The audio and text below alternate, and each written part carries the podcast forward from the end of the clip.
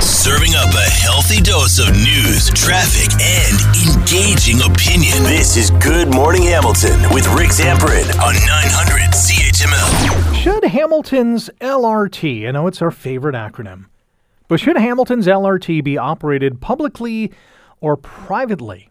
And we're asking that question because the debate has erupted yet again at Hamilton City Hall. It's also the focus of our poll question of the day on X at AM900CHML. Publicly or privately? Right now, 64% of you say publicly is the way to go. 36% saying privately. You can offer your thoughts on text at 905 645 3221 or via email, rick at 900CHML. Com. This was discussed earlier this week at a city subcommittee where members of the Keep Transit Public Campaign, which is a coalition of community and labor groups, uh, are saying, hey, city councilors, we have to keep this operation in public hands. It should be run by the HSR. Here's one of the speakers at uh, City Hall earlier this week. Obviously, a major one is that the motivation for the private side of that relationship is profit and not necessarily the people of the city. Now, so here, here's what we do know the province is building, we think, the LRT at some point and is going to own it and it will ultimately have the final say as to who operate it.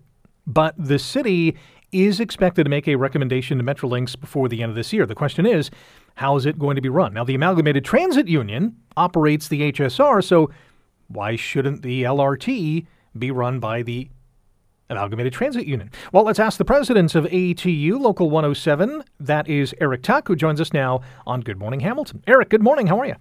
Good morning, Rick. I'm wonderful. How are you? I'm fantastic. Number one, I, I, have to thank you profusely for waking up earlier than normal as you're joining us from Calgary, so I really appreciate you uh, doing so. But why should the LRT be operated publicly?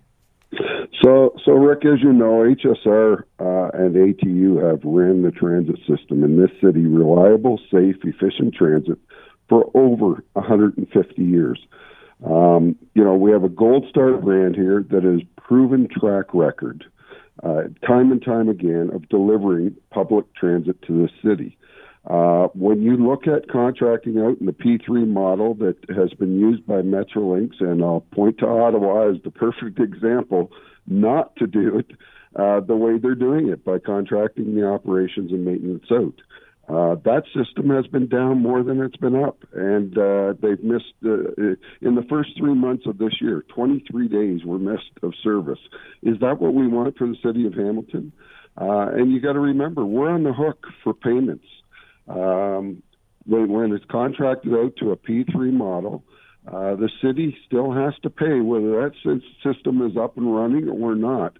They still have to maintain those payments every month. Uh, and it's the local taxpayers that end up paying uh, and losing the service that they, they so rightfully deserve and have been uh, contracted to provide. Let's stay with the Ottawa example because it's the most glaring one that we can use in this case. How would a publicly run system have avoided what they are enduring? Well, it, it doesn't necessarily mean you're going to avoid because it's still the same builder.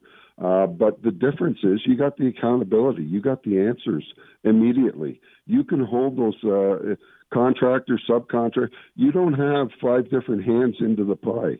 Uh, when we when they contract out through a P3 model, you usually have, uh, in Ottawa's case, there's four or five contractors who then have each one of them have several, you know, three, four, five subcontractors. Uh, there's no accountability. There's no responsibility at the end of the day when things do go wrong. Uh, at least now, you know, if you do it in house and the city of Hamilton and the taxpayers who are paying the bill, and I remind you, we pay the bill for the operations and maintenance. Yes, Metrolinx and the federal government and provincial government are providing the money to build the system. But at the end of the day, it's the local taxpayers that have to pay for the operations and maintenance. So if we're on the hook for paying it, why would we go to a private corporation which is going to put profits uh, over people uh, and, and give them our money when they have nowhere near the history and the record that HSR has of providing proper service uh, and accountability day in and day out? Talking about the operation of the LRT with Eric Tuck, president of the Amalgamated Transit Union, Local 107, the group that operates the HSR. Is there any is there anything in your current contract that stipulates? Uh, listen, the, the, the, people who do uh, operate the HSR will also operate the LRT. Is that written somewhere? So, so what we have is we have very clear historical language that we've built up in our 125 year history as the union representing transit workers here in the city of Hamilton. We have very clear language that says the conversion of any fixed route service, and you can't get more fixed route than putting rails in the ground, any fixed route service belongs to the Amalgamated Transit Union Local 107 members. Now, when it comes to the LRT, there's also a situation in terms of HSR and contract negotiations are ongoing. Where do they stand right now? So, as you know, uh, we've we've been um, in negotiations for for well since February. We had our first meeting. Uh, we've had about 24 or 25 meetings now. We've still got four more days. Uh, there has been a conciliator brought in. The employer uh, requested a no board report. Um, so, in fact, uh, either side could take action after October 25th. Uh, we have not set any uh, action at this point. We have four more days of negotiations, at which point we will report back to our members and uh, we'll see where we go from there. But uh, I got to tell you, this has been one of the sticking points, uh, ensuring that we protect our historical rights to be the union to deliver uh, the service through the LRT. It's a conversion of the B line. Uh, it, that was made clear from day one that that B line service was being converted to an LRT, and we we we staked our our, our ground very early on. Uh, as the transit union that's provided safe, efficient, reliable transit for 150 years, uh, we've developed a Gold Star brand, and we should get first bid at that work. Are you optimistic or pessimistic a deal will be reached before any action is taken from either side? So you know what? Uh, this is my fifth round of uh, bargaining as the lead negotiator for the for the uh, Amalgamated Transit Union, and uh, it, I got to tell you, I'm a little skeptical this time. Uh, the city has not been stepping up, and with everything that my members have been through, through COVID, um, you know, they're going to have to come to the table with a better package than they have. Eric, appreciate the time. And again, waking up super early out in Alberta. Thanks for joining us.